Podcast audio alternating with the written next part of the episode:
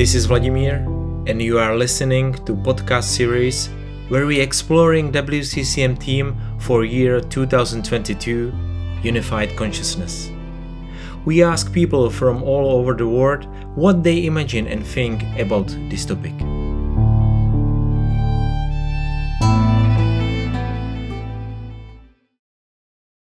Today, I'm with Martin Hromek from the Czech Republic. Hello, Martin. What is unified consciousness for you? Hello, Vladimir. When I first came across the WCCM 2022 theme, unified consciousness, I was thinking about what it actually meant. A couple of options came to my mind. For example, I thought it could mean various people possibly coming from different traditions or denominations, being able to somehow share their spirituality together.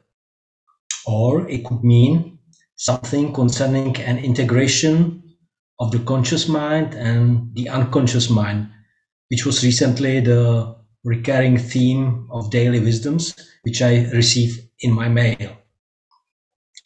Lately, I was listening to videos on YouTube by one of my favorite authors, Iain McGilchrist, and it suggested to me that it could mean a better collaboration between the right hemisphere and the left hemisphere of the brain, and thus contribute to the unified consciousness on the part of the mind. According to McGilchrist, many problems of today's world are caused by our failure to use the right hemisphere more. By the way, the brain is not necessarily considered in his work as the place where consciousness actually arises.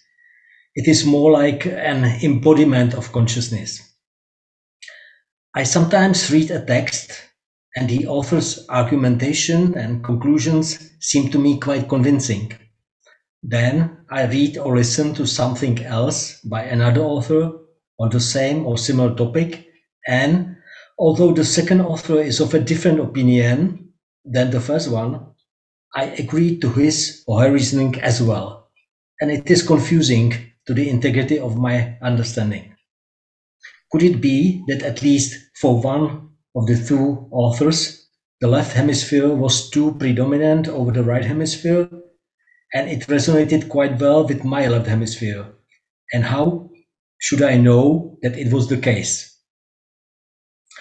Recently, I read and also translated to Czech uh, the introductory text on unified consciousness by Laurence Freeman, subtitled One Mind, One Heart.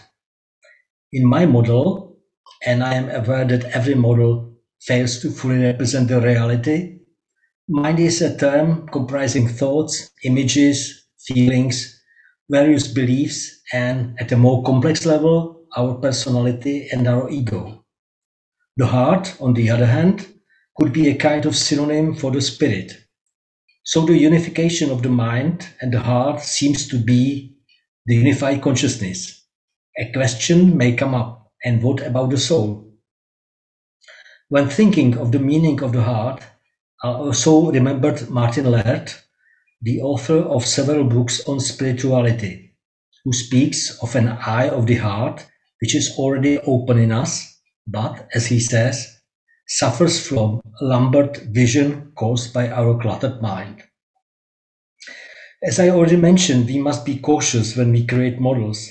However, I wonder what is a more useful model of consciousness?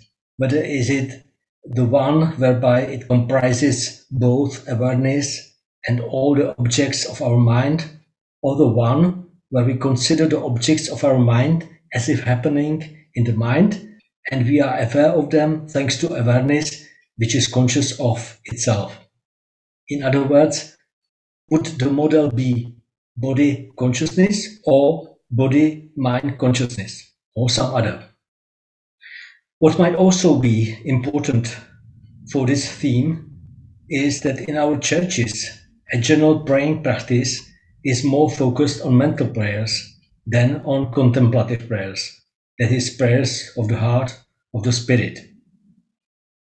So to summarize, I have many questions regarding the theme and I wonder how much do these different questions coming from different angles and various thinkers have in common And I have hope that the planned events for 2022 throw more light on it and will lead to an improvement of our med- meditation practice and our way of living.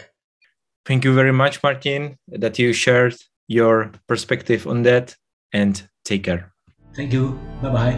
Bye bye.